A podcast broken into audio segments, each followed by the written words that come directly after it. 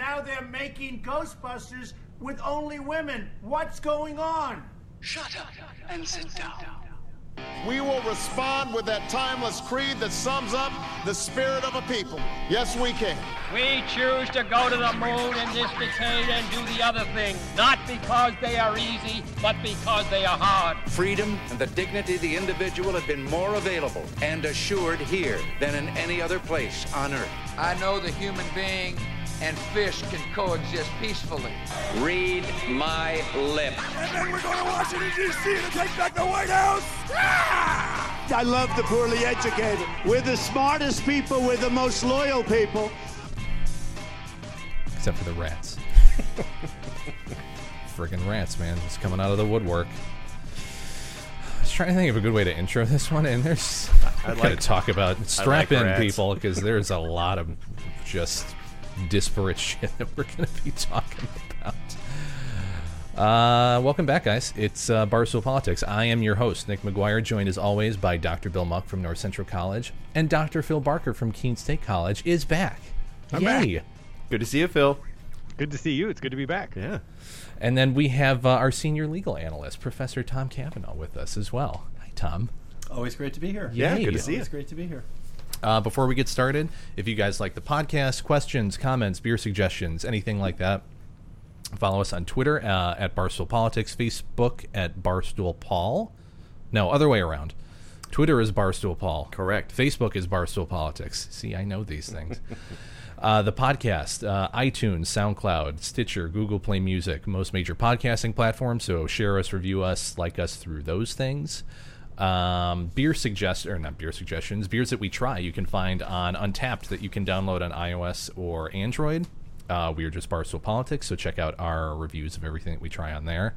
Uh, and then PredictIt, uh, who we've partnered with uh, for the past several months now. PredictIt is a, uh, a real money political prediction market, pretty much a stock market for politics, where you can buy and sell shares in future political events. Super fun, super informative. Um, definitely check it out. We always do. Uh, what's great for our listeners is uh, if you open up a new account, you will receive up to a $20 match on your first deposit. So if you open up a $20 account, you will, um, PredictIt will match that $20. So $40 to use on PredictIt. Lots so do you fun. boys make your portfolios and predict it available so that we could really see how smart you all are? Who's making money on PredictIt in this room? Is what I don't wondering. specifically for that reason. No. I'm I'm up a little bit. I've had a good run. Nick is Ah, down. all right, yeah. Muck's up a little Yes. bit. And, and Phil's suspiciously quiet over there. Right. I, I lost my life savings. Um, but yeah, check it out. Uh, like I said, we have this uh, promo uh, going on, so uh, just use our promotional link, predictit.org slash promo slash barstoolpaul20, um, and get some free money to try out on there. Thank you, PredictIt. Yes. So much fun. Um, we have Tom here. We're going to look at some legal cases. Supreme Court time. So while we've all been enjoying the holiday season, the Supreme Court has been hard at work selecting its cases for the year. And that makes it the most wonderful time of the year when Professor Tom Cavanaugh highlights some of the most interesting and potentially consequential uh, Supreme Court cases for the year.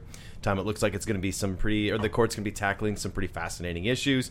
For instance, does the existence of a giant cross at a World War I memorial located on public property constitute the establishment of religion in violation of the First Amendment? no, just tacky. Does the government have the power to impose any fine on an individual, no matter how outrageous? But arguably the biggest case is Kisor versus Wilkie, which gets at the very heart of executive branch power and potentially could deal a dramatic blow to the growth of the imperial presidency. Tom, walk us all through this. Where, where do you want to start? Four big cases. We'll talk about three today, but I'll tease one of them. But first, I would just like to say that it appears as though my appearances on this podcast have yielded positive results because, are you ready? Law school admissions are way up. That's good. As everybody who listens to me knows, I think there's only two kinds of people on earth those who went to law school and those who wish they did. and it turns out that that former category is growing, growing. while the latter category is diminishing. Anyway, uh, two things before I mention the case uh, that I'll, or one thing, on, and then I'll tease a case, and then we'll go to uh, a really interesting double jeopardy case.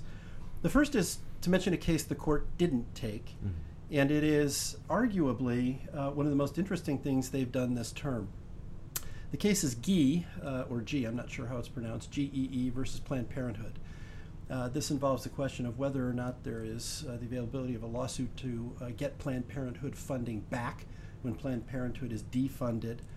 Um, and I note it because uh, there were three who very much wanted to hear the case. Uh, those are the conservative justices.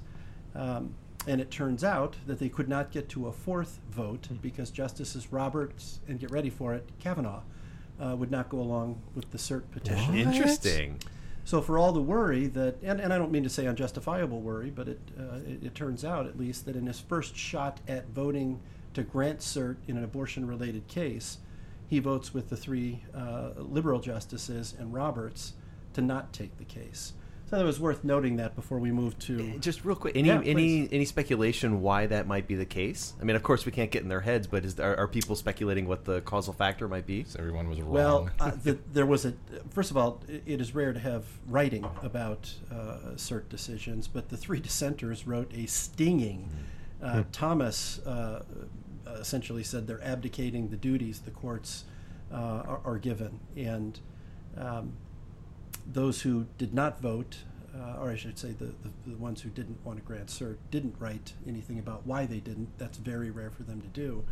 Uh, but there's there was clearly some animosity about this case, and I suspect that Thomas uh, and Alito, for sure, thought Kavanaugh was going to be an easy fourth vote to grant cert. You only need four of the five, uh, four of the nine, not five. Um, I, my speculation, I, I, you hate to rush immediately to, he's aware of the politics of his uh, appointment process, but um, the case itself isn't directly about abortion, it's about funding.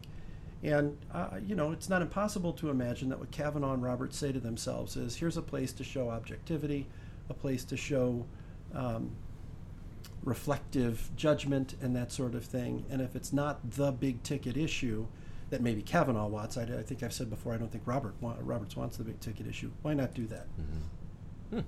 Good restraint. Yeah. Judicial restraint. Judicial restraint. Uh, so uh, let me just tease a case we'll take up the next time I'm here, uh, and it involves a, a process called civil forfeiture, uh, which is essentially government taking uh, private property that may or may not be directly related to a crime, but using a civil standard to get it, a preponderance of the evidence. And I'll just ask a question Justice Breyer asked, and then I'm going to move to double jeopardy.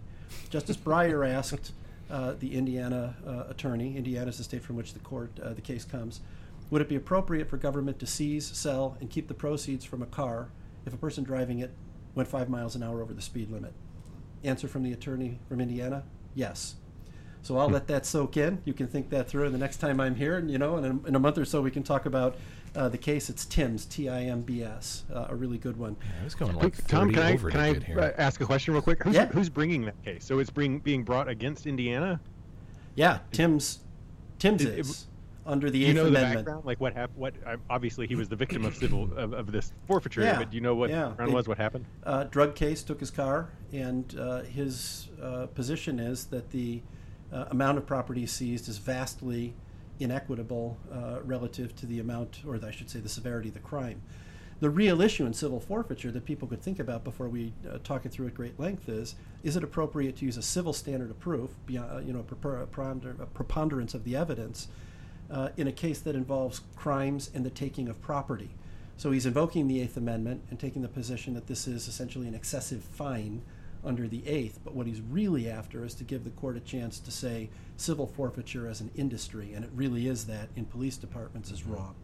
It's virtually impossible to get the get stuff back once it's been seized, right? Correct. Even like even if you've been even if you're found not guilty of, of a crime, you're you're out of luck. You're out of luck. Mm, yeah, that's a so it'll be a great tease. Eighth Amendment conversation next Yeah. time. So three cases today: one on double jeopardy, one on the Establishment Clause, and one on the administrative state.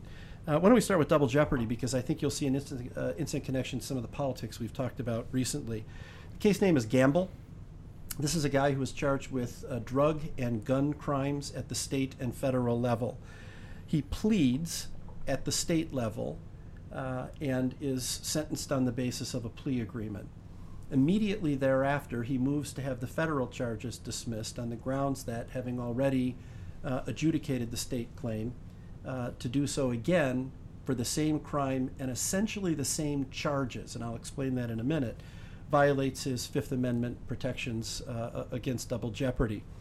The federal government says, well, we're going ahead with this uh, federal prosecution anyway. And they do so based on a thing called the dual sovereigns doctrine. And the idea there, it's one, uh, or separate sovereigns doctrine, uh, that you might recall from the Rodney King case, where the police officers that uh, did that beating were acquitted at the state level and then tried again at the federal level. What's interesting is that in the Rodney King case, uh, they were charged with a different thing. So it wasn't battery, it was violating his civil rights, if you, if you remember. Mm-hmm. Same activity, different charge. Here, same activity, same charge. So his argument is that the Fifth Amendment ought to prevent this. Now, there's some long-standing case law that suggests that this separate sovereigns document, uh, doctrine is a totally appropriate one. And uh, I, we can come to a couple of the political uh, ramifications of this, but there's a really interesting legal question here. Do we honor precedent? And if we do, the separate sovereigns doctrine stays, and he can be prosecuted for the same thing by two different governments. Or do you honor what is obvious and plain about the Fifth Amendment, which says nothing about separate sovereigns and simply says you can't be put in jeopardy twice for the same crime? Mm-hmm. So that's kind of the background. I'll just tie it to one political thing we've talked about and, and then throw it to all of you to talk it through. Um, imagine Paul Manafort is pardoned, Right. and then the state of New York charges him with a crime. The separate sovereigns doctrine allows that. If the Supreme Court rules that the separate sovereigns doctrine violates the Fifth Amendment, that wouldn't be possible, and the pardon would essentially eliminate the possibility of the state prosecution as well. As long as it's the same crime. Same crime, correct. Mm-hmm.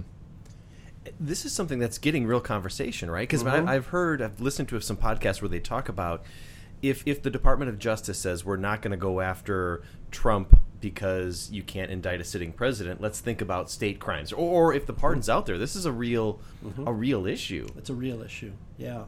Yeah. And it's so complicated because there's I can think about instances where I would say, well, I want to get that guy, so let's get him at the state level. Mm-hmm. But if you step back to the thirty thousand foot view, mm-hmm. I don't know if I feel comfortable with that.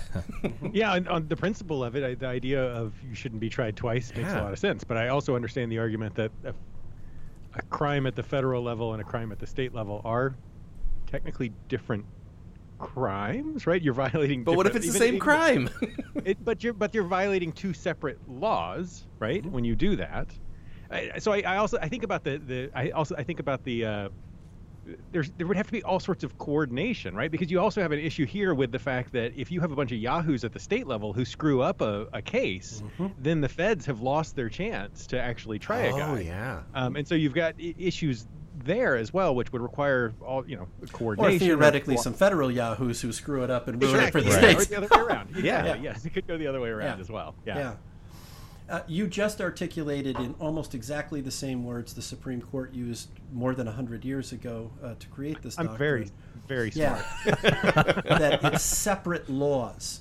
Now, uh, uh, that's sophistry to a lot of people, right? When you charge a person with a gun violation or a drug violation, it's angels dancing on the head of a, head of a pin to say a gun charge at the federal level is different than a gun charge at the state level for the very same gun and the very same conduct relative to that gun.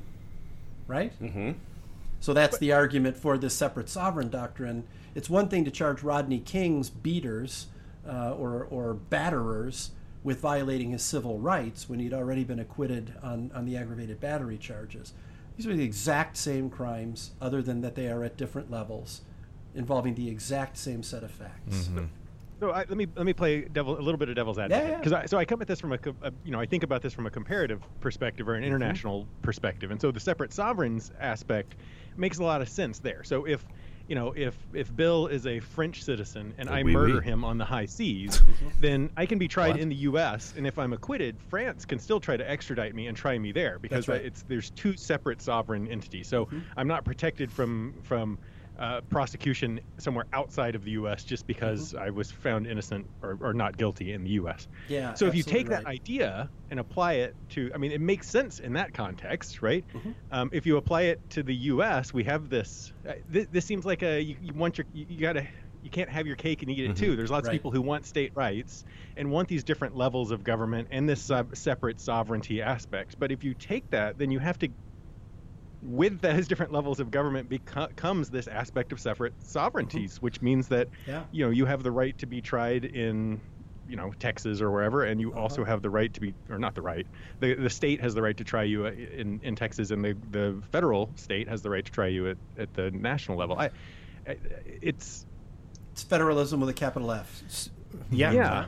And, so let's say for the same exact crime, if if if there were if the court were to say you can't, this is double jeopardy, you can't do that, would it have to say who gets precedent then? I mean, Right. think about does the st- if- Does it matter what order it happens Does the federal government always win in those instances, or does the state win? And it, what is the Constitution? How do they weigh? How does it weigh in on Yeah, that? it's a great question. I suspect that the answer is that they will not say that.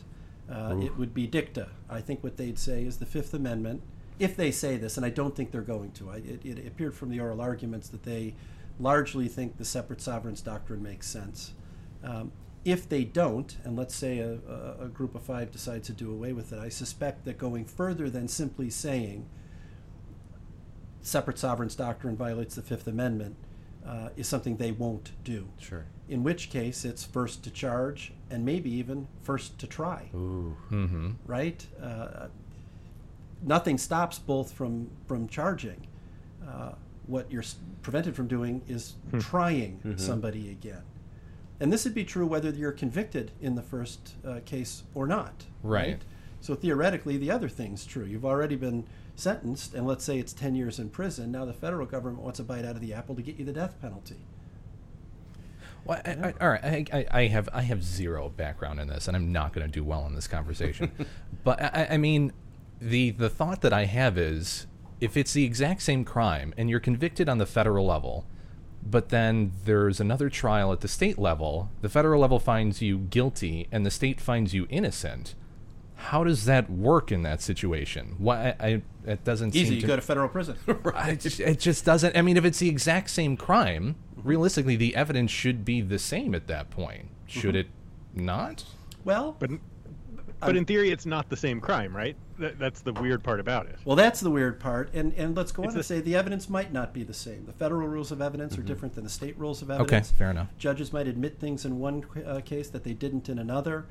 Um, lawyers are better in some cases than they are in another. I, I, I know you said in a sort of joking way the Yahoo's at the state, but so forget whether it's state or federal.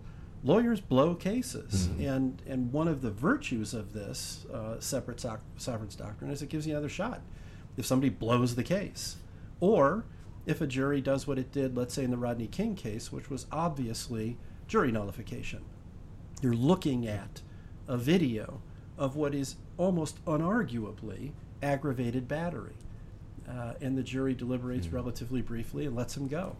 Now, Bill, I can see sitting back Yeah. and smiling and saying there's something pernicious about Yeah, the yeah. idea that when a jury of your peers has spoken, another one's going to be impaneled to speak Sure. again Right. until they get it right. because I was thinking about the civil case, right? So if you let's say you get off and you if on a criminal case you don't go to jail, you can get somebody for like OJ for civil at the end. Oh, yeah. But that's different, right? That's it's Right. money. Right. It's not going to jail. This Mhm. is we screwed up the first time. Let's try again. Uh, To me, this there's something it just doesn't for the exact same crime, right? If there are different laws at the federal versus the state, I'm more comfortable with that than the same exact crime.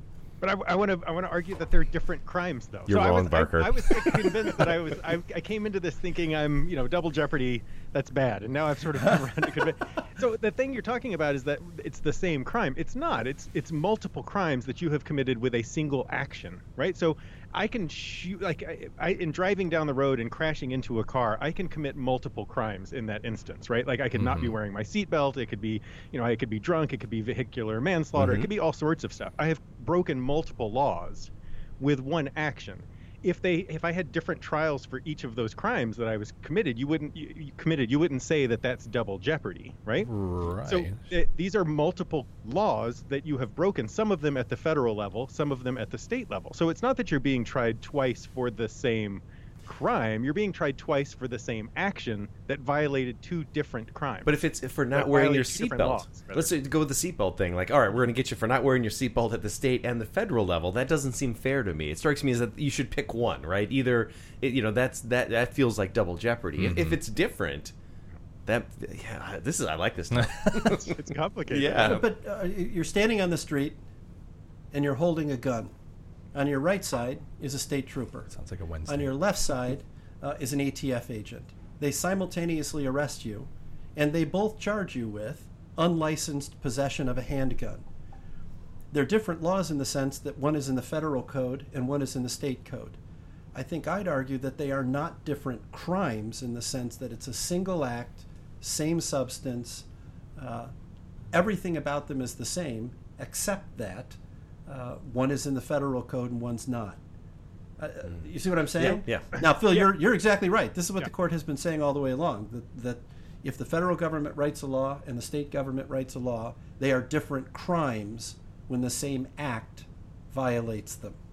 Yeah. I thought this was going to be the easy and that's going to be the view that that's going to be the view that likely No, prevails. here- there- here- there- I go back to the. I know we're probably spending too long on this, and I'm arguing more strongly than I actually feel about this. But if, there is a, i- i- if you go with the separate sovereign thing, so if I back to the I kill Bill and he's a French citizen, it's possible that I can. And I said if, if I get if I'm acquitted in the U.S., I can still be charged in in France. I can be charged and convicted in the U.S. and then when I finish my Mhm. term, they can deport me or they can extradite me to France to face murder charges in France, where I serve a second sentence there as well. Manuel And so Noriega, right? the That was- yeah. Hmm. yeah, it's the mm-hmm. same I- idea in which I have, vi- with one act, one crime, I have violated multiple laws, the laws mm-hmm. against murder in the U.S. Mm-hmm. and the laws against murder in France, and I can face now. Obviously, that is not covered by the constitutional protections against Right. double jeopardy, right? Although, I mean, I guess it is. If I, if you're a French citizen, you could argue. I mean, if you're an American citizen, you know, that's what Manuel Noriega didn't have, I guess. But, But, um, that, but that was the thing with Noriega. I always felt that I mean he was a bad dude, but he got a lousy legal deal because basically the United States invades Panama, takes him back to the U.S. We hold him for a long time. When his crime is done here, I think we sent him to France where they charged him with very similar crimes, and then I think he, they brought him back to I can't remember if he made it back to Panama, but I always thought like, man, they're just hitting this guy up over and over and over again for the same crimes. It could run the other direction. A terrorist gets away, Mhm. is tried in their own country and acquitted. If you don't have a separate sovereigns doctrine, we can't Get 'em bring them back, back here and try them here. Yeah. Right. Yeah. So I'm not necessarily arguing against this, but it, it, it is a fascinating thing to be this poor Yeah. guy who thought, uh, and probably didn't get good advice from his lawyer, if I plead out at the state level, I don't have to worry about the feds. Turns out he's got to worry about both. Okay, we, we should move on, but this one's really Yeah. interesting. It is really I, I really thought this would be like the quick one. Next case, Tom. cross on what is now public property, and it's interesting to say it that way. This is an Establishment Clause case. It involves a World War I memorial built in the suburbs of Washington, D.C. Uh, it was built with private money.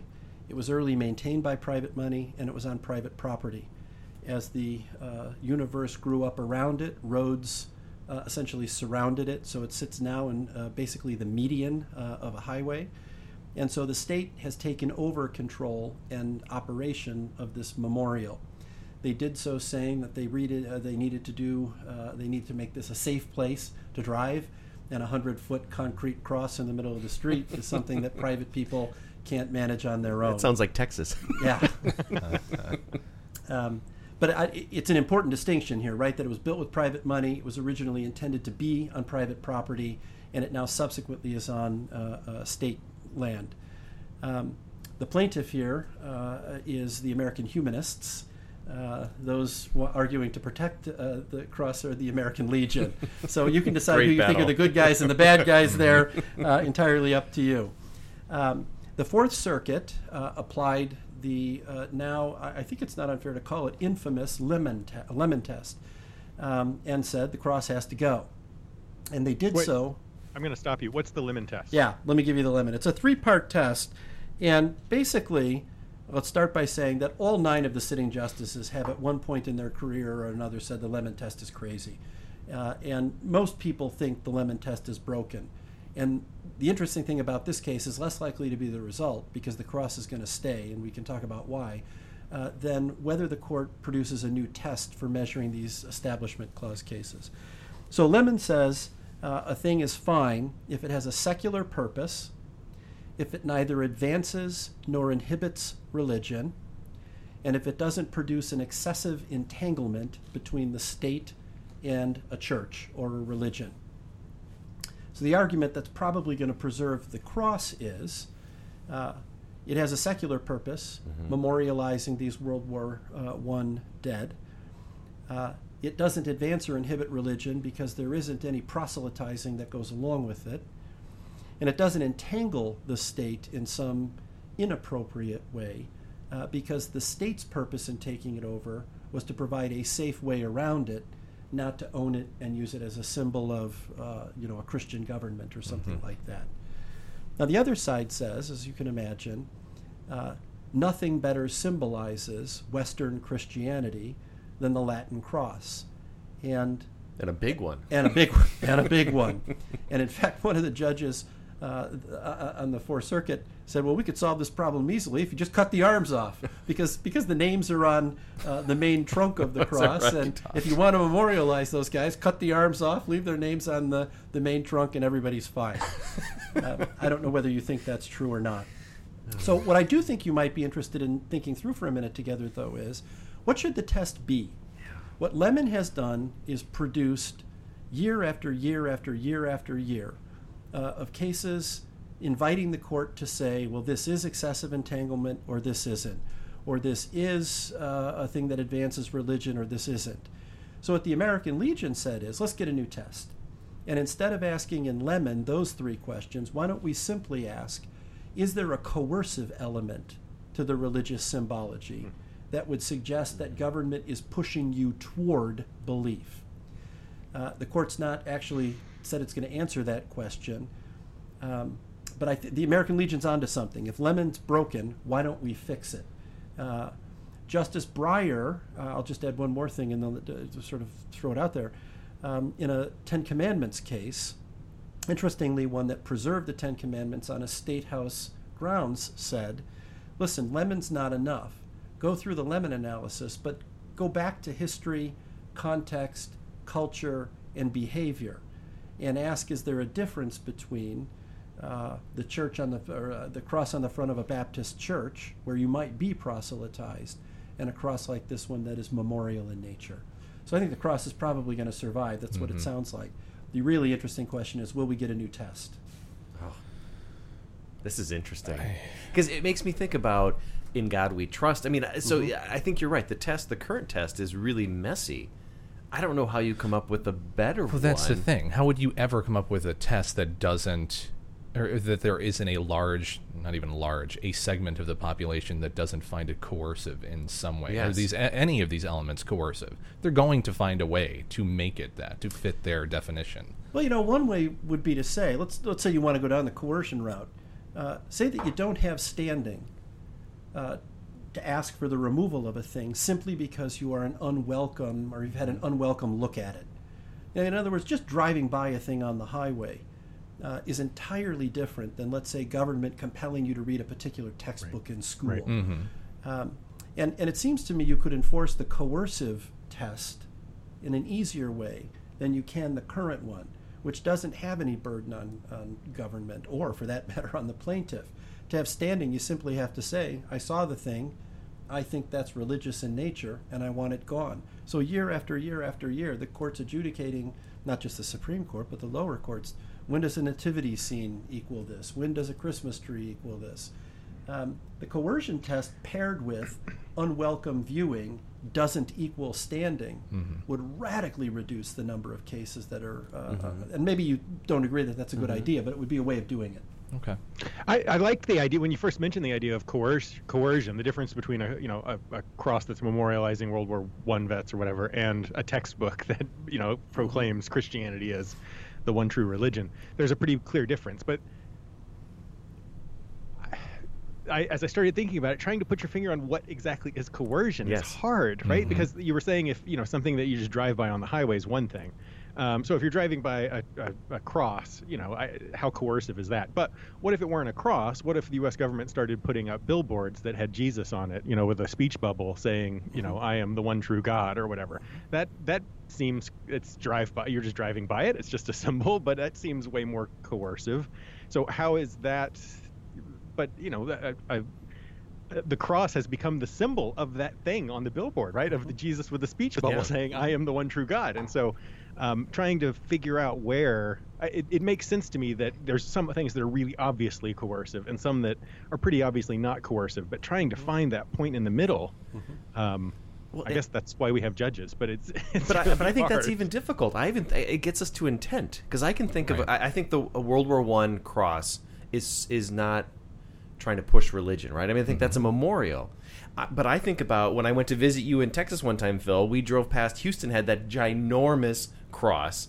That feels very different. Same symbol, different intent. Right. Right. I mean, so I, at some level, you're trying to figure out what is the intent of that religious symbol, mm-hmm. and is it you know? So it's not even the symbol itself. Is what are, what are they trying to do with that symbol? Mm-hmm. Well, in the in the billboard case, government spent the money to produce the thing. Mm-hmm. In this one, they didn't. I know that doesn't answer all of the, No, that's the right. hypotheticals, but at least in that one, you'd be able to say the coercive element is the government expenditure of funds to advance an idea. Um, it, it seems to me that that ought to be a part of the test, right? If it's government money. Remember a couple years ago, though, that uh, a, a Catholic school applies to be part of a state program that was going to put down soft blacktop in their parks. You know, that crushed tire, uh, right? So the original offer was to any school that met certain, you know, some number of students and that sort of thing. Well, along comes the, the Catholic school, and they're told, well, no, we can't do this. It's government going, or government money going to a religious school. Answer the Lemon test solves that one too, on the grounds that there's a secular purpose, keeping kids from breaking their heads. Uh, it doesn't advance religion, Sure. arguably. It doesn't inhibit religion. And it's not excessive entanglement. But what people said there was well, listen, if you don't spend the money on the park, maybe you spend it on another religion teacher. Right? Mm-hmm. So again, the lemon mm. test, while it seems easy on its face, what it means to advance religion isn't always so easy. I hadn't thought about the teacher, right? Because mm. you're oh, that's, that's a fun one, Tom. Yeah, it's We a great have- case. Our, our systems, you know, it, it, it's what's in some ways beautiful about it, but it's also what's really difficult about it. You compare us to, to France, right, where they have this very, they just have established secularism, right? Like religion, uh, as long as it's just, you know, basically no religion goes in the public sphere unless it's just a little Catholic. Um, and then Un poquito. uh, secular Catholicism is okay. Uh, and then like Britain has a has a their approach has been in the past few years that that you know talking about schools like private schools can apply for public funds, and the idea is that everyone right the way they avoid this like view of uh, of favoritism is that you know we will give money to Anglican schools, but that also means that Jewish schools and Muslim schools and all these other religions also have access to to this government money. So if we were sort of all all in or all out, it would be way easier. It's this you know what this kind of vague. We're not going to establish a religion, and what the hell does that mean? And if all the symbols tend to be Christian, that that suggests a different element than if there was a diversity of symbols out there. and it makes more difficult the application of the Breyer rule. You know, Breyer says we shouldn't have a mechanical, technical approach to this. We should look at history and culture. Well, if you do, you're going to find that history and culture, Right. at least in this country, is uh, uh, predominantly isn't even strong enough a word. Overwhelmingly Yeah. Right. Western Christian. So it's going to be a rare place where you find that there isn't Sure. uh, a, a long-term religious history associated with what might otherwise be a secular memorial or something like that. So it's hard to imagine how you'd lose Right. a religion test like Breyer's. Which the humanists won't That's like why that. the coercion test might make sense. yeah. Right. So you're uh, saying I we agree. should just We're always going to have to define words, but I'm I'm thinking reasonable people can agree on coercion in ways that they might not agree on what advances religion. Sure. That's true. Yeah. That's good. just establish a religion and be done with it. We'll just make a new one up. We'll just make a new one up, and everybody What's will be wrong happy. with theocracy? Right? All right, Tom. Let's jump All to right, my, so the third favorite. case, and we can we probably can do this one a little bit more rapidly, but I just I, I feel duty bound to, to bring it up. I've tried this on two different people today, and when I say this has to do with administrative bureaucracy and interpretation of rules, uh, what I got was dilated. That that's what I got. Oh, but listen, this one really matters. Here's the case, and here's why it matters. Uh, the name of the case is Kisor. Kisor's a vet with PTSD. He applies to the VA for uh, benefits, and he's denied. He's denied on the grounds that he didn't provide uh, relevant evidence related to his uh, illness and his claim. Relevant is a word that needs to be in quotation marks because it is a part of the VA regulations. Uh, he appeals uh, to the person who said no. There is no formal appeal mechanism to speak of here, and uh, eventually goes to court. He goes to court to say this is the worst of all possible worlds. The VA writes the rules, they've written an ambiguous rule, and because we have long-standing precedent, the courts have to defer to an administrative agency's interpretation of its own ambiguous rule. And that's true irrespective of whether they are even applying it evenly across the board. Now, I, I, just want to remind people when Justice Gorsuch went through his confirmation hearing, the huge issue with respect to him was a thing called Chevron deference. Uh, and I know this sounds sort of law geek stuff, but this really matters to people. Chevron means something even more uh, significant than in this particular case. Um, I'll just go backwards. The case that says we defer on regulations is Auer, A U E R. So this is the hour of mm-hmm. reckoning, says the Wall Street Journal. It's kind of a clever headline. Chevron says we even defer to administrative agencies when they interpret statutes. So Gorsuch is a longtime foe of the idea that courts can't intervene to essentially stand over this fourth branch of government. Um, and, and that's, at some levels, what's so important to people here. The administrative state has become so big, so powerful. Um, I think you can make a case, given con- a congressional gridlock, all the actions in the administrative universe.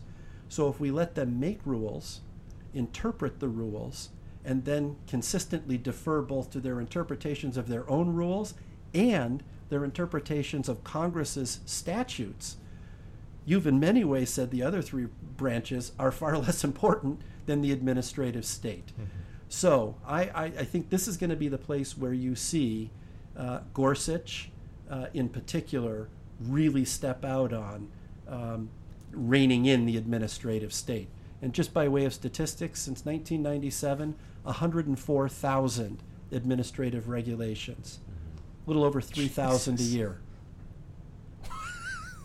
Just let that sink in, right? No one knows what these things, no human being knows what all of these say. So to pretend that the executive branch has some active supervision of the bureaucratic state is nuts.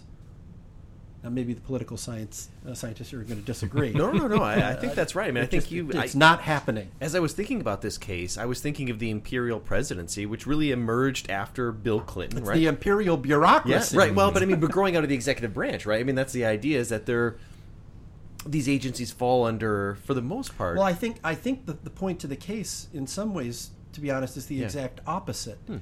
Uh, that the executive branch is no longer in a position where it's functioning moved as an their own. oversight Mhm. body Oh. relative to all these administrative agencies. Now, maybe they could and don't, um, but but here you've got what's effectively functioning as a fourth branch of government without any meaningful oversight because the courts are essentially uh, essentially instructed defer to whatever they say.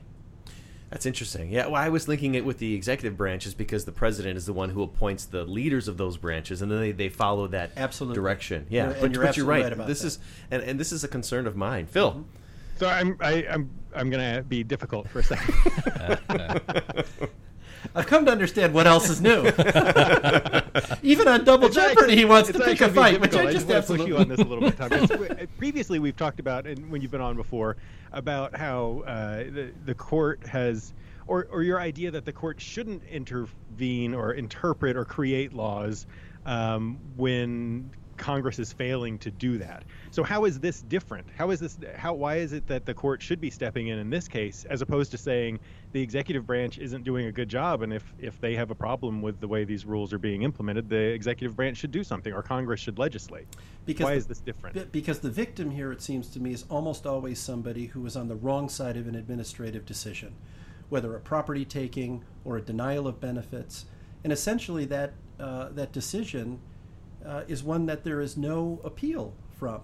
So, uh, what's my preference? I don't love having the courts intervene. I'm not asking them to rewrite reg- uh, regulation, and certainly not statutes. But I guess I am suggesting that where a statute or a regulation has been interpreted in a way that is patently wrong, uh, and, and either wrong based on the language of it or wrong based on its inconsistency with the Constitution, you ought to have a right to get to the courts and not have them say, we're just going to defer to those administrative agencies. So, So I'm not asking for the right, rewriting of laws. I'm asking for a fair interpretation of them over which the ju- uh, judiciary has a right uh, of appeal. Yeah, that makes sense. So the difference is that, uh, as opposed to a you know an, an actual Mm-hmm. piece of legislation that has come out, the, the rather than the court in those cases where the court's saying this is not right, it needs to be we're going to change what it says or change how it. Yeah. Yeah, so So uh, in this maybe case, put it this way: one of the cases we talked about that uh, NLRB, Federal Arbitration Act. Um, let's just assume the NLRB decides that the language of the Federal Arbitration Act means a particular thing. The plain language appears to say that it doesn't. That's a statute. Um, and somebody or a- a labor union or a non-labor member are harmed by that in a in a Chevron deference case because that's statutory uh, law. Essentially, the courts would say, "Well, we got to defer to them." So the difference in this case would be, and it, it- this sort of situation would be stepping in to say you're interpreting that statute incorrectly, Mm-hmm. as opposed to the case we talked about before, which was saying that statute is wrong and we're going to change the Right, statute. right. See, that's interesting because I, I what I was thinking about here was the courts potentially saying to the Congress, "It's it's your turn to step up." You're you're, you're talking about that that somebody could go to the courts to to appeal this. My thought on this is that the courts are saying to Congress, the legislative branch, this is it's your turn to return to the playing field, and I'm not so sure they want to. Um, Yeah, and uh, listen, uh, the president could call, let's say, the Department of Agriculture or the Department of uh, Commerce and say, "I don't like this particular rule, and I think," but the reality is they're not. He isn't, uh, and and none have. Uh, this isn't just a Trump thing, right? Presidents don't do that. So this this bureaucratic state has become so enormous, maybe just by default or negligence, that what we uh, I, I think this case and even a, a case that took on Chevron, it's not about dismantling it. It's about providing honest oversight of it Yeah. by the other government. We don't say the president can do whatever he likes without Congress, over, congressional and judicial oversight, Yeah. or Congress can do whatever it wants without the. But we are effectively saying with the deference rules, these regulatory bodies can do whatever they want, and we're going to defer to them. Yeah.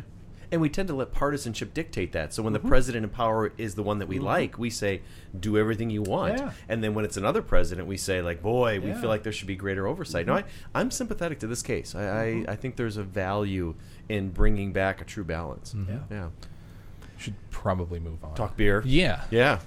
That was fun. Tom. That was It fun. great. Yeah, it was great. Thanks. Yeah, and you guys were more interested than in administrative law than some of the others were. I will say with, with this case, when you, you sent it over, and I started reading Kisor, and I thought, this is this is so. And then I got to the, the balance of power stuff, and I was like, this is Yeah, interesting. man, Yeah. what's reign in the administrative Yes. state. Nobody has these discussions except us. I That's know, why this we're is- so good at that's this right. thing. I'm not good at it. You guys are good at it, but I'm just here for moral oh. support. Oh, Phil, Phil, what are you drinking? Uh, Uh, so I am tonight. I'm drinking um, a pig's ear brown ale Gross. from the Woodstock Inn Brewery in New Hampshire. Um, uh, yeah, this is this is a, a fine beer. Um, I, I don't. You always tip your hand. well, I, it, it really is. I don't. I don't mean that in any. It, it didn't blow me away. I, brown ales are fine. I think I tend to want something. I, my my impression when I drink this is I, I really like the flavor. I want it to be more kind of robust, a little bit more intense. And I, I think that's just the nature of brown ales, and I'm always a little disappointed in them. Like, like I'm expecting like a stout or something. Yeah. But um, yeah, I mean, all in all, I think if you like brown ales, it's a, it's a good one. That's good. So uh, the first beer that uh, Tom, Nick, and I tried is a liquid spiritual delight, and this was uh, given to me by a friend of mine, neighbor down the street, Jason. Uh, and I'm going to read you the description here. It says an imperial stout aged in whiskey barrels and blended with blueprint coffee. Only 15 cases produced. You lucky sob. so I'm going to go to Tom first for his reaction because Oh. you're you're the the expert on, on imperial stouts. This is a good beer. Yeah. It's really heavy. Yeah, Uh, yeah. Heavy in alcohol, heavy in body.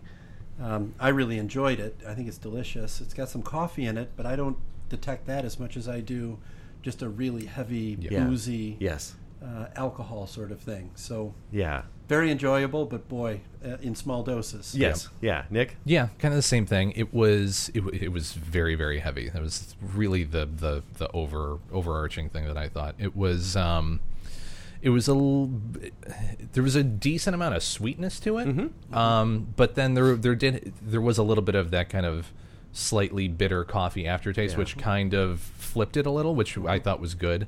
Um yeah, I, I, I mean, like you said, in in small doses, it's it's really really it's a good beer. It's a really Yeah. good beer. You have to have a small amount of it, I think. So Tom, you brought what was the beer that I loved so much a couple last time you were on the Imperial Stout, the one you got in Michigan, whatever that one was. Oh, that one was so good. That Oh, turned from Silver Harbor, Oh my goodness! So that that Right. started my addiction to them. So Mhm. I've been so this last weekend we were drinking Mm-hmm. the uh, the Goose Island ones, and those are a little bit too boozy for me. Mm-hmm. I, this was a step back from that. I, I enjoyed it, but this is oh, But the Silver Harbor one was a little bit lighter, Yes. a little Mhm. bit less. Yes, a little sweeter. overwhelming. Yeah, uh, but a good beer. Yeah. Our second one we tried was a 1776 uh, James Pepper American Brown Ale, uh, and this is made. And I didn't see where this one was made. Uh, I don't know. I can see where the brewery is. Um, Find it, damn it. Oh, this is in Virginia, uh, Georgetown Trading Company, in Sterling, Virginia. So, um, I, Nick, what do you think about this one? It's different. I can't Mhm. I can't put my finger on it. I don't like this one as much as as the first one. It's Uh, the rye.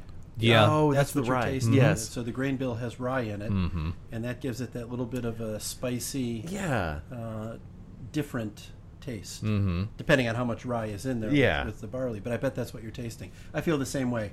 I Yeah. I, I don't love it, but I don't generally love beers that are that are brewed with rye. Sure. Yeah. That makes sense. Yeah, it had a very yeah, I can't think of a better word than spicy. I'm just going to defer to Yeah. you with these things when you're here. Oh, you want to plug? Uh, I can probably do that. Yeah. as soon as I finish this.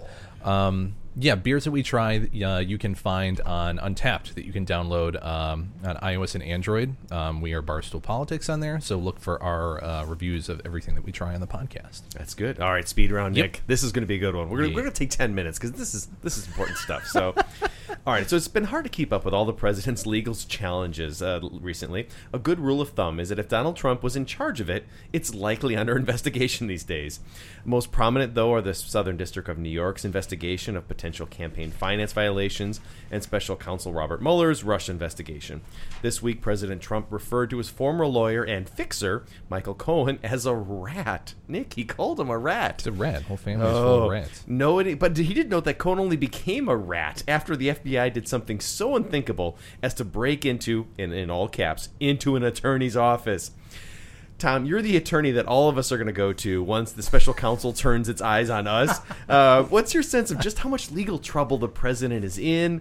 Is this a big deal, little deal, no deal? Like, if you were advising Donald Trump right now, what are you telling him? I him? just want to temper your sarcasm about breaking into a lawyer's office, here, my friend. Those are sacrosanct uh, uh, regions there. Uh, but seriously, um, uh, the bigger issue here remains, and we talked about this when it happened. Raiding a lawyer's office, filling up bankers' boxes with all the paper in it, and going out the front door is a very big deal. And I think you'll recall when we talked about this a few months ago when it happened. Um, we explained the process was that there'd be third parties they'd look at it before those justice department attorneys that are prosecuting so we've never heard back we don't know what they found in cohen's office and it strikes me that the thing that trump is probably really worried about might be what's on paper and in those bankers boxes but i guess i have to say uh, as a threat to the president um, I'm not hyperventilating yet. Mhm. I, I don't think this is as big a deal as, as others do. And I, there's at least three reasons. The first is the worse Cohen looks, and this guy looks really bad, the safer the president is. Yeah. You know, when you put a guy on the stand and say, uh, tell us all the bad things the president did, when you've already conceded you've done dozens yourself, when you're unseemly, when you're unsavory, when you're a little bit unhinged. He was talking today, or uh, when he was talking at his sentencing about uh, being sentenced freed him from uh, the personal, I don't know what it was, incarceration of the president or something like that. Not a guy people are going to believe, I think. Second, these are FEC violations. And, and we've said this before.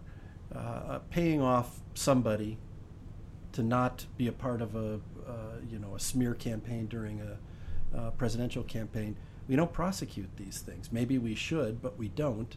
Uh, you know, John Edwards did it and wasn't prosecuted.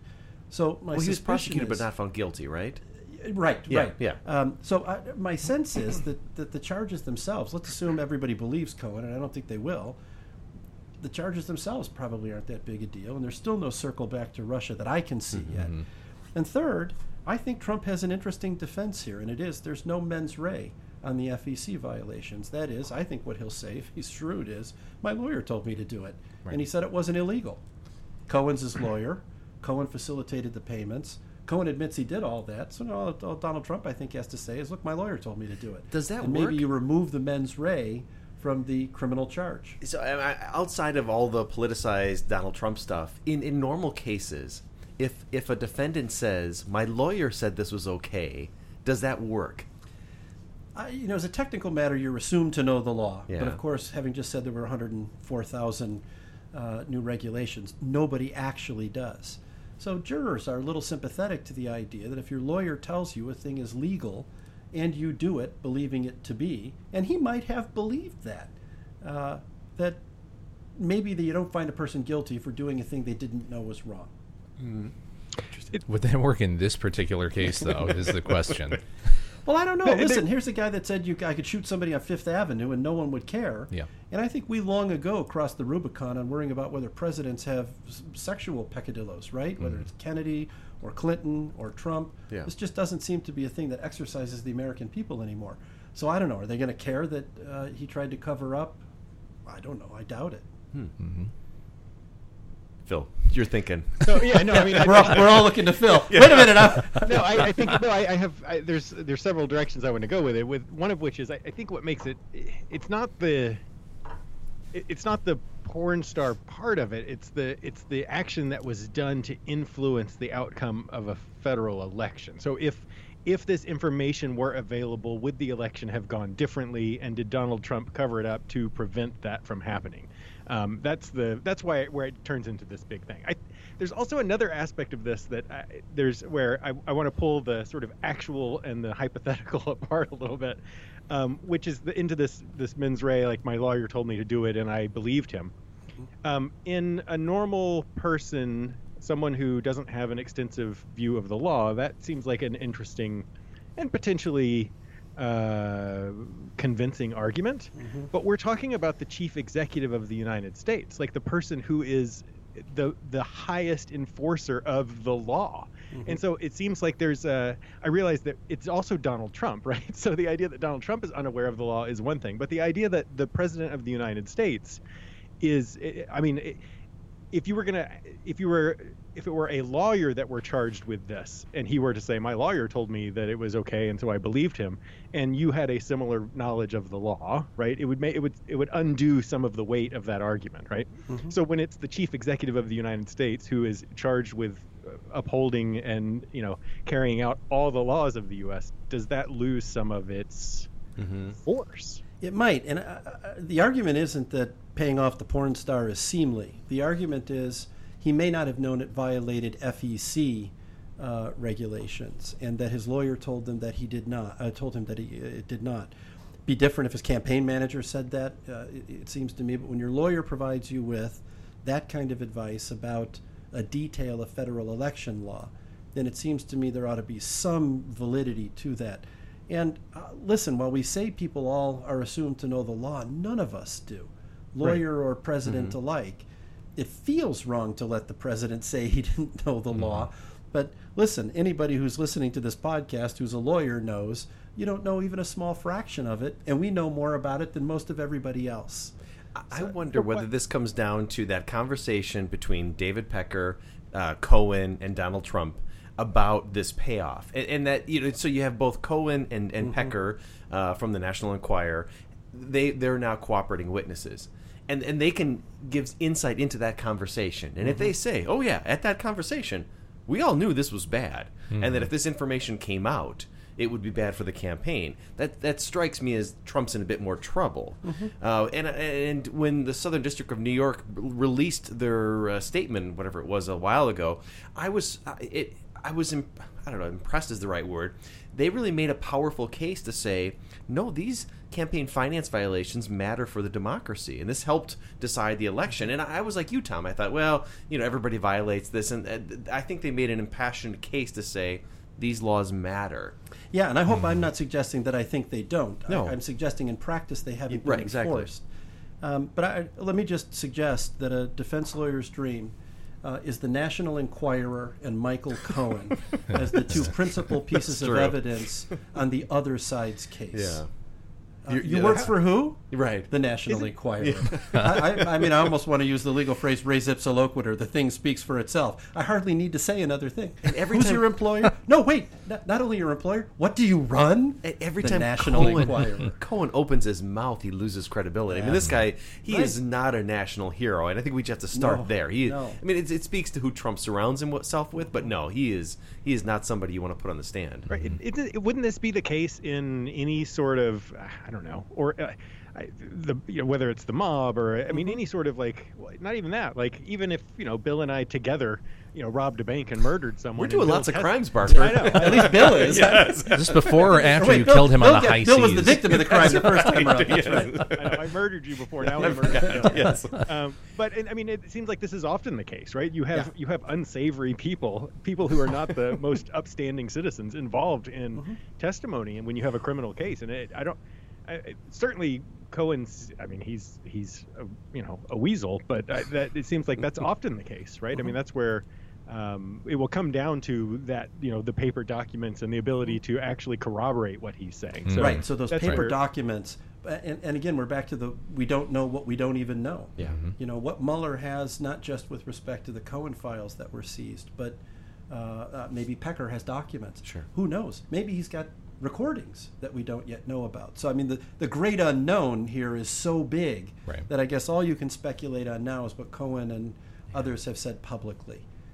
I, I also wonder. It feels to me like we're we've we've had a shift in the last couple of weeks, and and I wonder whether law enforcement, the Department of Justice, whether Trump's attack and repeated attack on the law. I mean, the other thing. I mean, he called Cohen a rat, right? I mean, he's a rat because he's helping the Department of Justice. At some level, this this, this I mean, Cohen is a rat, right? But I mean, it's it's sort of awful that the president, who's in charge of this department, is all of that is problematic. But whether these institutions of justice turn their attention to Trump and maybe don't go after Russia maybe not even the campaign finance violations, but Trump has certainly committed a whole host of criminal activity. Or I should say, I would guess, I would guess, given what we've seen. Good save. I mean, today he dissolved his charity, right? He was like, well, this is getting kind of ugly. So if, if it's likely that he's engaged in criminal activity, I wonder whether there aren't going to be a lot of forces looking into every aspect of his previous behavior. And if there is crime there, this could be really, really bad for the president. And mm-hmm. again, speculating, just guessing. Uh, but I, I think I would be a little worried for the, the skeletons in the closet if I were Donald Trump. And I'm just guessing, but uh, he doesn't strike me as a straight guy. what, what's a what's a greater threat uh, to democracy? Uh, fooling around at the edges of campaign finance law, or the relentless, permanent Congress as an investigator uh, uh, mode? I, I'm inclined to think that we've done more damage to democracy by turning Congress and, in turn, these special prosecutors into uh, constant fixtures in the American investigative universe. I don't mean to say we don't worry about the, the criminality or, or these other things, but it really worries me that we have stopped governing and begun to simply investigate. I, I think there's there's Name some an truth to important that. thing There's- Congress uh, has done, I don't know, and uh, pick a number of years. When was the last time they did something important? Tom, the, the, the, the, the motto of this podcast is that two things can be true. it's like one of those examples. Tinkering around with elections that might Im- like impact the outcome of an election seems like a pretty damn big thing when it comes mm-hmm. to democracy. Yeah. But I think mm-hmm. your point is also totally valid, which is that when Congress gets involved in sort of just pointing fingers and trying to prove the other side is the bad guy, that's also not particularly good. We're gonna have to get a coat of arms or something with that on. I it. know it's so good. All right, Merch is coming soon. Two I things promise. can be True true. All that. we'll have to do is put it in Latin, and it's going to be all good. oh, I, oh I, we're good. All right, next topic. Phil wants the Brexit too. So, all right, last week Phil couldn't be with us, and he was deeply sad that he couldn't talk about the stealing of the British Parliament mace and other dramatic developments in the United Kingdom's attempt to exit from the EU. We thought it wise to revisit the topic again this week in light of all the new developments and get some sage advice from our comparative politics expert. Theresa May is still clinging to her position, but there appears to be no support for the Brexit deal she worked out with the EU. On Monday, she reject, rejected the idea of another referendum on whether to leave the EU. Phil, if May cannot get a deal through Parliament, th- there will be a very hard Brexit from the EU. What's your reaction? Wha- What's going on? What do we need to be thinking about all of this chaos? Mostly, I just wanted to talk about the mace. Thank God. that was the best part. They, they, they Yeah. get to remind our listeners some jackass stole the mace and started running out of the, the parliament. It was not just some happened in the- jackass. He there's was a a legislator. Well, two things can be true, Nick. Of course. I'm sorry. Lord Jackass did it. Yeah. this has happened in the past, and I always thought it was great that uh, you know this there there's so much ceremony involved in British politics that, that picking up the ceremony, it's not even picking it up, like moving it from its its position on top of the table to the front of the table Yeah. means like. The, the, parliament is done. Like you can't do anything else because that has been moved, and it's happened in the past. I didn't ever imagine that it would happen again, and so the fact that it did is, is fantastic. um, but no, the, I, I mean, I this is it's it's this is it's bad. The situation is, is bad for for Britain as a whole. Like, I, there's no good way out of this. I don't think. Um, I mean, I think that I I think that I see. I don't even maybe convinced of this. The the the potentially not easy way out, but uh, maybe the the way out is to have another another vote on this, right? Mhm. Because it is something that um, almost immediately after the first vote, it was it became very unpopular. People were people talked about how they weren't aware of the implications of it. That does not excuse them, right? You have a vote and you need to inform yourselves and, and vote. And so I understand the arguments against. You know, there are lots of people who say if you go back and redo this vote, if you undo the vote through another vote, you're undermining the, the importance of a vote in the first place, right? Mhm. Um, and I get that. I get that point. But um, I- that's where every every potential way you push on this, there there is an argument against it. It's it's a place that they. Uh, I, I- I think in the end, the, the lesson that I take from this is, or the thing that I've thought about this week, um, whatever ends up happening, um, we, we've talked a lot about the international view of the United States and how the U.S. reputation has been damaged in the last two years or 20 years, depending on how you want to look at it. And this has led for, for, for Britain to have been one of the most important, most significant sort of international leaders, states um, in international politics in a matter of a year and a half. They like any semblance that they are, you know, they've they've got it together or they are an international leader or they've got this figured out has just been shattered. Like I think they're the the world view of Britain Mhm. is permanently damaged because of this, or at least damaged in at least the mid, the moderate to long run. Sure. Tom, you've, you've spent some time in Ireland, and you know, it's, it's a, a bit of an interest for you. What, how do you how do you react to all of this? You know, I, I'll just go a different direction. I respect the hell out of uh, May, who was given an undoable job, who has with con- just constant um, mindfulness and integrity tried to pull off a thing uh, that is almost impossible. She's got dignity. She's got integrity. Um, wherever you stand on Brexit, I, I just I want to throw a nod in her direction. Um, of course, the libertarian view is the one Phil just rejected. The people voted, so government should listen. Um, and the people can't keep voting. It's a little like double jeopardy. The people can't keep voting until Phil gets his Brexit or not. I, I, No, now they figured it out, Tom. They, they the first vote they weren't really sure. Well, now they're paying attention. Right, but the people spoke. Mhm. I mean, I think the political view. I So- wonder. So, if, if Britain damaged itself uh, this way, how much damage is done, uh, both internally and externally, uh, holding a second vote? It feels to me like it would be a lot. I don't know w- what you international guys think. Un- unless it was overwhelming, unless it came in at like 75% or something where the British public said, "We've actually now finally thought about this," which which, you know, could happen, but uh, short of that, if it's if it's a 51-49 thing, I think it's it's really really problematic. Um, so So people, I, I sorry, I'm stuck on what you said, Tom. About people who voted.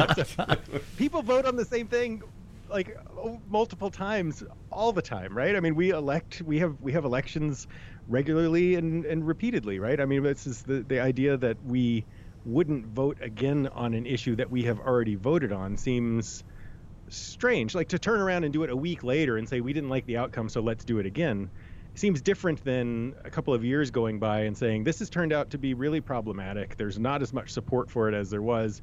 Maybe we should figure out if people still support this idea or not. Go, Nick. I, go, go, go. I- God. so I, I agreed with with you, Tom, and, and everybody else as well. I, I think May has has done a fairly decent job of trying to weather a a horrible situation. Having said that, I think the negotiation uh, and the the deals that she's created out of this aren't necessarily like you're right they voted. Like that was your your job at that point is to create the best possible deal out of a bad situation. And it seems like the deals that have come out of this at least from the UK standpoint are not necessarily kowtowing but more influence on the demands of the EU as opposed to the will of UK citizens who were responsible for this in the first place.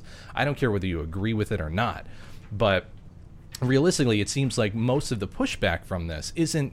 I understand that there is probably a good portion of the uh, the population of Great Britain and the UK in general that has reconsidered this, but at the same time, it seems like the EU is stalling to a point uh, that they're they're not giving what could potentially be a an amicable um, uh, release and and divorce. Uh, it's it's due. They it's I, I think they're being shitheads about it Because more than have- anything. But they have to worry about other countries they do exiting, right? But And so that's, right. Yeah. That's what I, and that's what bothers me Yeah. about this. That's not the problem of the citizens of the UK at this point because this is what they voted for. But it, it is the problem of the US, of the UK citizens How because so? they because the because Britain signed treaties and it changed their laws to join the EU. If I sign a contract with you and then I decide I want out of it, yeah. um, it- it is my problem. Like, You're I right, have to but there out how to was get out of the contract. You're right, but there's a clause in the EU Constitution that allows for Sure. a break from the Oh, EU. they can do this. So if it's yeah. not well written or well rounded out, I, I, that's I guess a problem on both sides. But Yeah. there needs, you know, the, the process is there at least in theory. So. I, I, I don't know. I think the EU has more to lose out of this than the UK at this point. So an interesting thing for me this week was that Poland. Uh, so the EU has been pushing back on Poland about this, what they're doing to the Supreme Court there, and and Poland's been kind of saying, "Oh, we're not." You know, what basically what happened is the Polish government imposed uh, age limit. They bumped it from seventy to sixty-five. Phil, is that what I can't remember? I so. And I so right. the, the intent was to get rid of all of what they called the communist justices off the Supreme Court. God bless. But it was very clear what they were doing. And the EU said you can't, you can't do this just to get rid of a group, including the Chief Justice. And they pushed back against Poland. And so there was this back and forth where the EU was saying, if you're going to do this, there's going to be co- there's going to be consequences. And Poland shifted and said, okay, we're not going to do this. We're going to reinstate all of these uh, justices on the Supreme Court very different than what's happened in Britain, where Britain said we're willing to make that that exit, we're willing to leave, because there's value in joining the EU. Now, the UK has the entire right to say we don't want that, uh, but there is value in being part of this organization. It's it's like joining a club, Nick. I don't disagree. If a lot of towels, you know, like a gym, you join the gym. If they got a lot of towels, you say it's worth the hundred and twenty dollars a month. Like a country club, 100? there's lots of rules. Right. Yes, and exactly. there's lots of other people Yes. paying attention to what you do. And they enforce it those feels to me like one of the undercurrents, and I know it's not the only one, but British people saying, listen, we've, we've got our own government, and now we got another one. Right. Yep. And, and maybe it's too much. Yes, Uh, and they're pushing- struggling with that, right? What you know? Yes. We've also talked on this podcast significantly about Eastern Europe and and uh, Poland to some extent. They may have agreed in this particular situation, but that's not the trend that we've seen over the past several years, where they flip and agree with the statutes and rules and regulations of the EU. It's not functioning the way that it should because it's a conglomerate of sovereign states and not a real integrated international community like it's supposed to be at least in theory Yeah, Phil. No, there, I mean, there's certainly there are absolutely issues with the EU. There's no doubt about that. I don't have a problem with that. I, I just I I, I don't I tend to I don't I don't I don't see how. It, I think in the long run, leaving the the EU is uh, more problematic for Britain than staying in it and working on some of these Yeah. issues, especially since Britain was not a full member anyway. They weren't a member of the Right, European Sure. Monetary Union. There were all sorts of. They had negotiated when they joined a more limited structure of their involvement, and um, I don't know. That's yeah. That's, the border with Ireland too is, is a fascinating right. one, right? I mean, that's right. just that's such a hard issue. So what's what's Norway only? I feel what's like one Nor- of the things I've heard uh, one of these options described as is a Norway only, and, and I'm wondering what, what, what anybody know? Norway. Uh, so I don't I don't know what that. I mean, Norway has a has a weird relationship mm-hmm. with the mm-hmm. European Union in which they're not a member, but they get lots of the benefits. Which I so I wouldn't. I'm sure there's maybe some, that's what Britain wants to be. The, the, right. The big ticket Norway. But yeah. Norway is small. Yeah, yeah right, right, right. So it changes things. But really small. Yes. Really, I mean, isn't that an issue in itself that you have this conglomeration of nations and there's preferential treatment for some and some are full members but have specific deals where they're not really members and other ones that are kind of on the periphery That's and global politics Nick the powerful do what they can man. to weak except Just what come they on. must Norway's weak they don't matter there is there is some irony in this, and that we just I mean not that long ago went through the Scottish referendum, which failed, but which Britain mm-hmm. took was very insistent about. If you leave, screw you. You don't get to stay yeah. a part of the right. pound. Yeah, you don't like, right. right. You know, you, you're you know tough shit. You're on your sure. own. We're not doing anything if you leave. And so now it's like turned around in the same situation, and Britain's right. like, well, well, you know, what about you know, just be nice to us. We just want to leave. But um, I mean, so. realistically, I mean, from an economic standpoint, what is left for the EU after the UK? If if there is a hard Brexit in March from an economic stability standpoint, they have Germany France. at this point. Italy, Italy, yeah, J- France, Italy's one one of the top ten uh, economies in the. I mean, the the EU's like one of the top. Uh, nah, nah, nah, This, nah, this nah. could hurt. This could economic hurt powers the, in the world. It could hurt the UK more than that, that'll be interesting to think. But I see. But I, I think this might hurt. doubt hurt the UK more Yeah. than, than economically speaking in the short term. It'll Yeah. hurt the UK more than it hurts the EU. Now, in It'll the long run, to who- see who that. knows? All right, we, we got to talk Obamacare. Fine. All right, the Affordable Speaking Care of long-term disaster, That's right.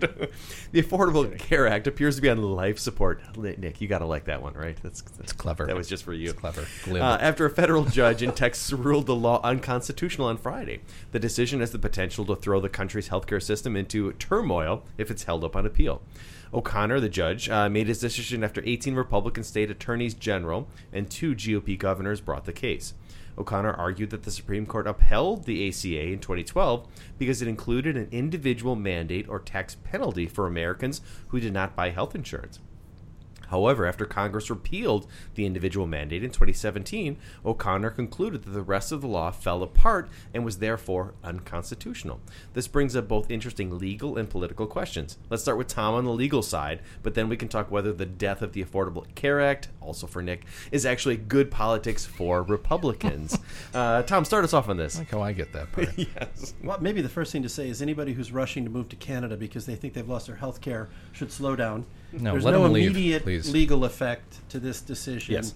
because there was not an accompanying uh, injunction. Right. And the, the Trump administration has said they'll continue to essentially act as though uh, the Affordable Care Act is the law of the land. There's three parts to the ruling. They're interesting, and there's a sense to it, even if you're uh, a fan of the uh, ACA. The first is standing. This is a thing that comes up frequently in these. We talked about it in the Establishment uh, Clause case, actually. Um, plaintiffs have to be injured, uh, and and you can't be a plaintiff if you haven't been injured. So here, the first thing the judge decided was that if plaintiffs are told they have to do a thing, then they have standing to say that doing that thing injures them. Uh, the second one, and this is the big ticket item, is the constitutionality. And, and here, basically, the argument is if Congress zeroed the tax penalty, it isn't anymore a tax. And the Roberts decision that upheld the Affordable Care Act was premised on the idea that even though everybody said at the time they wrote the Affordable Care Act it wasn't one, it was in effect a tax. And it's not as ludicrous a thing as people have tried to make it sound. He didn't say it's a tax, and you people didn't really say that. Uh, he, he said uh, this is what taxes look like, and this is how taxes are enforced, and treating it as a tax isn't illogical. Zero that out, and the leg that was holding up the stool no longer does. So the, the logic of this opinion is if that leg's not there, then you don't have a law anymore. Now, the, the third element is severability. And uh, this is the thing that comes again, again often in the law. Can you preserve a part of a law? Or, you know, Phil, you talked about signing a contract. Can you preserve part of a contract when another part uh, has been deemed unenforceable? And uh, contracts all have severability clauses, or your lawyer has committed malpractice, right? So uh, if one part fails, the rest of it stands. Uh, the Affordable Care Act doesn't, at least on its face, have such a thing. And the position taken by the judge was if the central thing, uh, the glue that holds it all together, was this individual mandate, and that now is unconstitutional, the rest falls with it. Uh, it's going to go through several appeal la- uh, layers, one assumes. He still technically has jurisdiction and more to hear. He might, uh, uh for example, entertain a motion to rehear. So uh, it's a long way from the Supreme Court, though I can't imagine that they wouldn't take this case if it gets through a federal circuit and make a judgment about whether it's an appropriate decision. Any What do you- predictions? oh yeah. yeah, what do you think about his his his decision? Do you think that Yeah. sticks, or is that are I, there I think the with it? standing argument does. I think the constitutionality argument uh, uh, is a powerful one. Uh, all that kept the Affordable Care Act alive was the Roberts opinion saying the mandate was a tax. The question is whether zeroing out the penalty is the same as eliminating it altogether. In other words, what, what the Republicans did was to make it a zero penalty. The mandate's technically still there. There's just no penalty for failing to abide That's by it. interesting. Yeah. So I, I think close readers of the law will say we haven't eliminated the tax. We've simply said there is a zero tax. uh, this is a little bit like double jeopardy, Yes, right? yes. It's still there, even though it doesn't have consequence. So, uh, if I had to guess, I think the Supreme Court uh, reverses this decision on the grounds that um, the zeroing doesn't equal the elimination of. Moreover, Congress took one part of the law and changed it.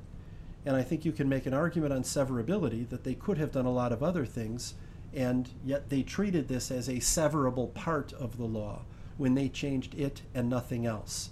So I think uh, that part of the argument also has has real difficulties.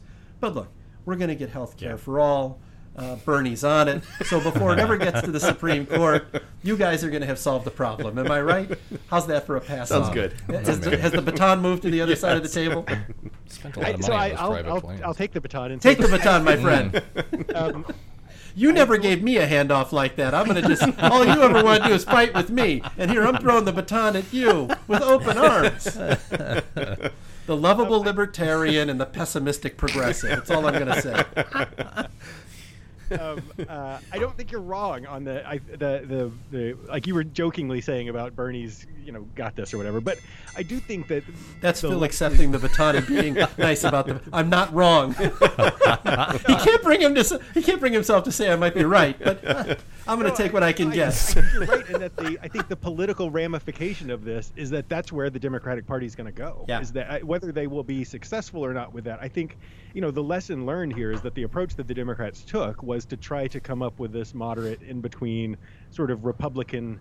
Uh, based idea about healthcare, and the and they they eked that through, and ever since the Republicans have crapped on it. And I think the the less it, like looking back on it, I think that the there are a lot of Democrats who now say, well, shit, we should have just done Medicare for all from the from the beginning. Um, and I think that as a result, that is probably the likely. That would be my guess is that the next time the Democrats hold the c- control Congress and the and the presidency, that's likely where it's going to go. That's and that that's the lesson learned from this it, for them is that you know we the the attempt to sort of go the moderate path is on this issue is um, it hasn't hasn't paid off for them. What's So- interesting, Republicans moved on this too. The 2018 midterms, a lot of Republicans were endorsing key elements of the Affordable Care Act. Uh, So I, I don't know if this decision is necessarily good news for Republicans who might have to run on this in 2020. Yeah. And you're right, Phil. Who Democrats are going to hammer this on on hammer them on this. Um, I, I think for the Republicans who brought this forward, it was a, a brilliant short term strategy. Yeah. Uh, I in no way think that they thought it through, and this is uh, just for me at least more evidence that they are not capable of understanding the consequences of their actions and what this is going to do. Like you said, Phil, when the Democrats are controlling the presidency and, and, and Congress, the fact that the end game of all of this is that we continue to see wider and wider swings um, without real policy behind the decisions that are made is extremely disconcerting for me. And they they just don't seem to care at this point. And I and I would assume, like you said, I think the Democrats will probably go for the jugular when they have the opportunity again.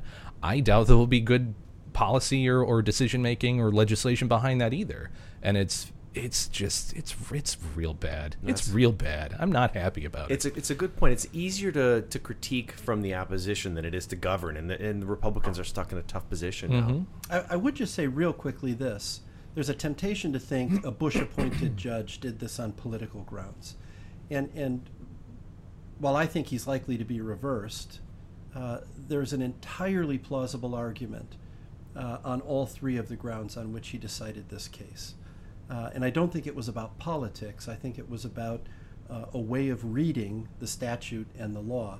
So I'm, I, Yeah. I- I'm worried that, that a lot of the editorializing about this was, ah, you know, a Texas judge and, and that sort of thing. I don't think this was an obviously political decision at all. And the one thing I will say is I'm not saying any of you are saying no, that. no, no, no, no. I was I was actually happy to see the media mentioned he was a Texas judge, but never mentioned was, was it George W. Bush? Mm-hmm. Yeah. Is that no, no, no, nobody, but Bush Senior. nobody mentioned that. And that, that was a good thing. Like I, or at least I, I hadn't read anything that mentioned it linked to. Mm-hmm. I mean, they mentioned Texas, but they didn't mention a presidency. And I was actually happy the media did that. You we have to? We what's that? If you mention Texas, mention a presidency. Yeah.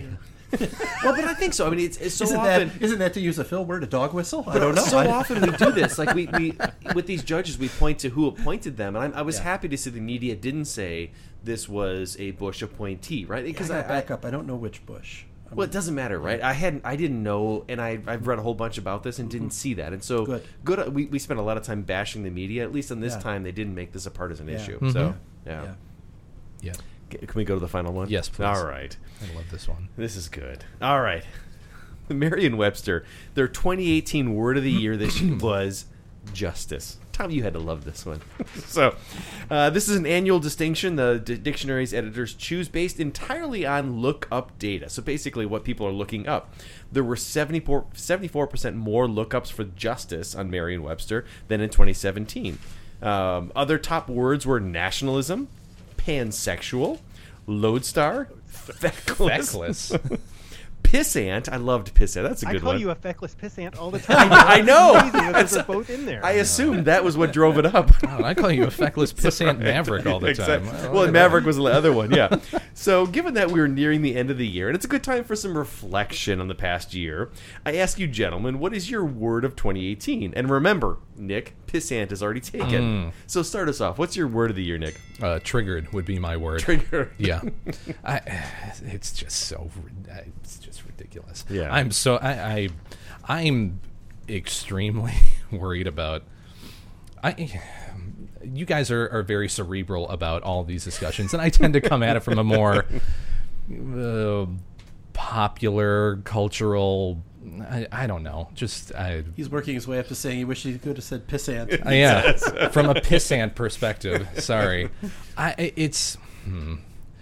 2018 from the perspective of American culture is I, I I haven't seen it in my lifetime in the state that it is right now, and it's very disconcerting. And and the fact that the term is justice just pisses me off to no end But because remember, there's no there's no editorializing. This I don't was care. just what people I don't care what for. it is, but it, realistically, you can say all you want that it's you know an algorithm that's doing it and people just searching for shit. But people are searching for it because they think they need to look for it, or they don't know what it is at this point. And it's never in the sense of justice in the broader term. It's justice in social justice and racial justice and gender justice and everything else that comes along with this. This identity attachment, this you know pilot fish that's stuck on the the the shark of actual justice, just bugs The the shit shark out of, of me. actual justice. Yeah. Oh, Nick, that is good stuff. Nick, Nick, Nick McGuire, my friends, that was that was awesome. Love it. No, And Phil, it was- Phil, what's your of course, word? an- another another interpretation, if this might make you feel No, better, it doesn't. is that it's clear that the other words on the list are words that people heard and didn't know what it meant. Yeah. Right? so they're looking up lodestar and feckless and you know like what what the hell what do we mean when we talk about nationalism? So maybe it's not that they're all you know uh, they just didn't know what justice meant. yeah. It, hey, that's the alternative alternative explanation is that people are stupid in a different way. Than You you're, than might have to- made the situation worse, Phil. I'm not sure. Phil, what's your word of 2018?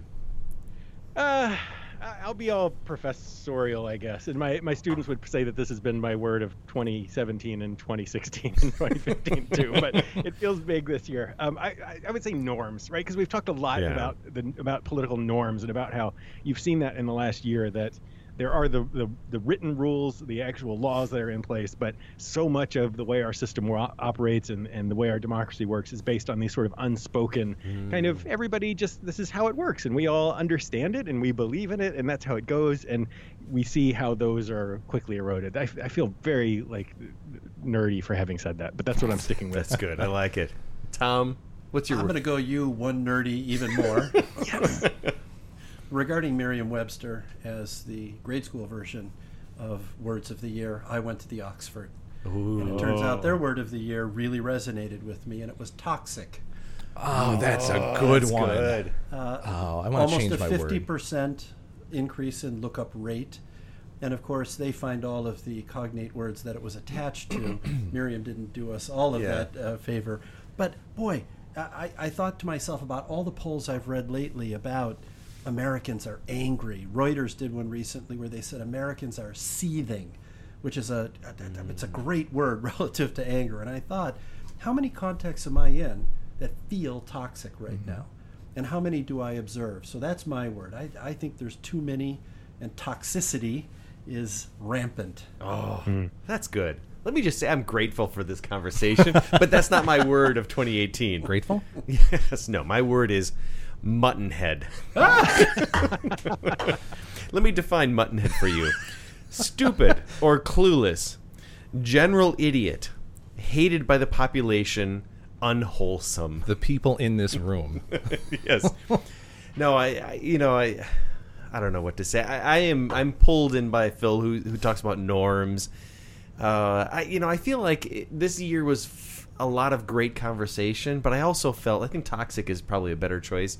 I felt a lot of that conversation was wasted conversation. I mm-hmm. mean, I, it was good mm-hmm. conversation, but I, there were other issues that we should be talking about, and I felt like this was a entertaining and fun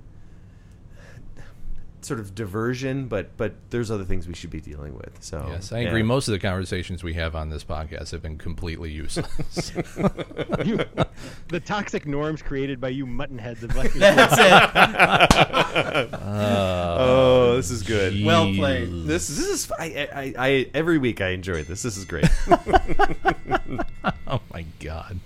All right, to you, Nick. Oh god. I just you got to wrap it up. God, toxic was such a good one, and Mm-hmm. I thought about that so much. If there was one, I'm not a fan of banning words that needs to be banned in in the context that most people use them.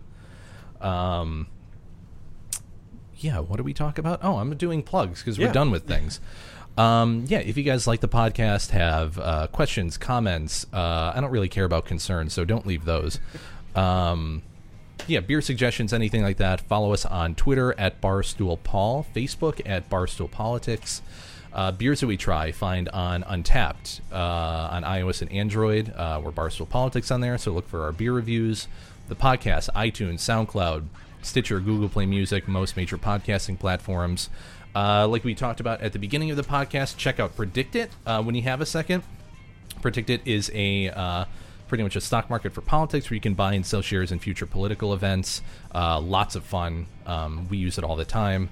Uh, Barstool Politics listeners, if you open up a uh, account, um, PredictIt will um, match uh, up to a uh, up to twenty dollars. Wow, I am done talking today. uh, twenty dollars uh, uh, on your first deposit. So open up a twenty dollar account. Uh, PredictIt will match twenty dollars. Uh, use the promo link predictit.org slash promo slash barstoolpaul20 uh, and get uh, your free money up to forty dollars. Use Unpredict It. Free money, Nick. Free money is always a good thing. Can't beat it with a stick. Nope. uh, Tom, thanks again for being here. Yes, always fun. I'm with Bill. It's just the greatest conversation. Thank you. Yeah. Um, we're we're gonna take next week off, right? I think for so. the holiday. Yeah. Holidays. Yeah, we can say it. It's Christmas time. That's what we're gonna do. Happy holidays, Nick. Yeah, it's Christmas. You've excessively entangled us in a non secular purpose. That's my job here. Cheers. See you later, guys.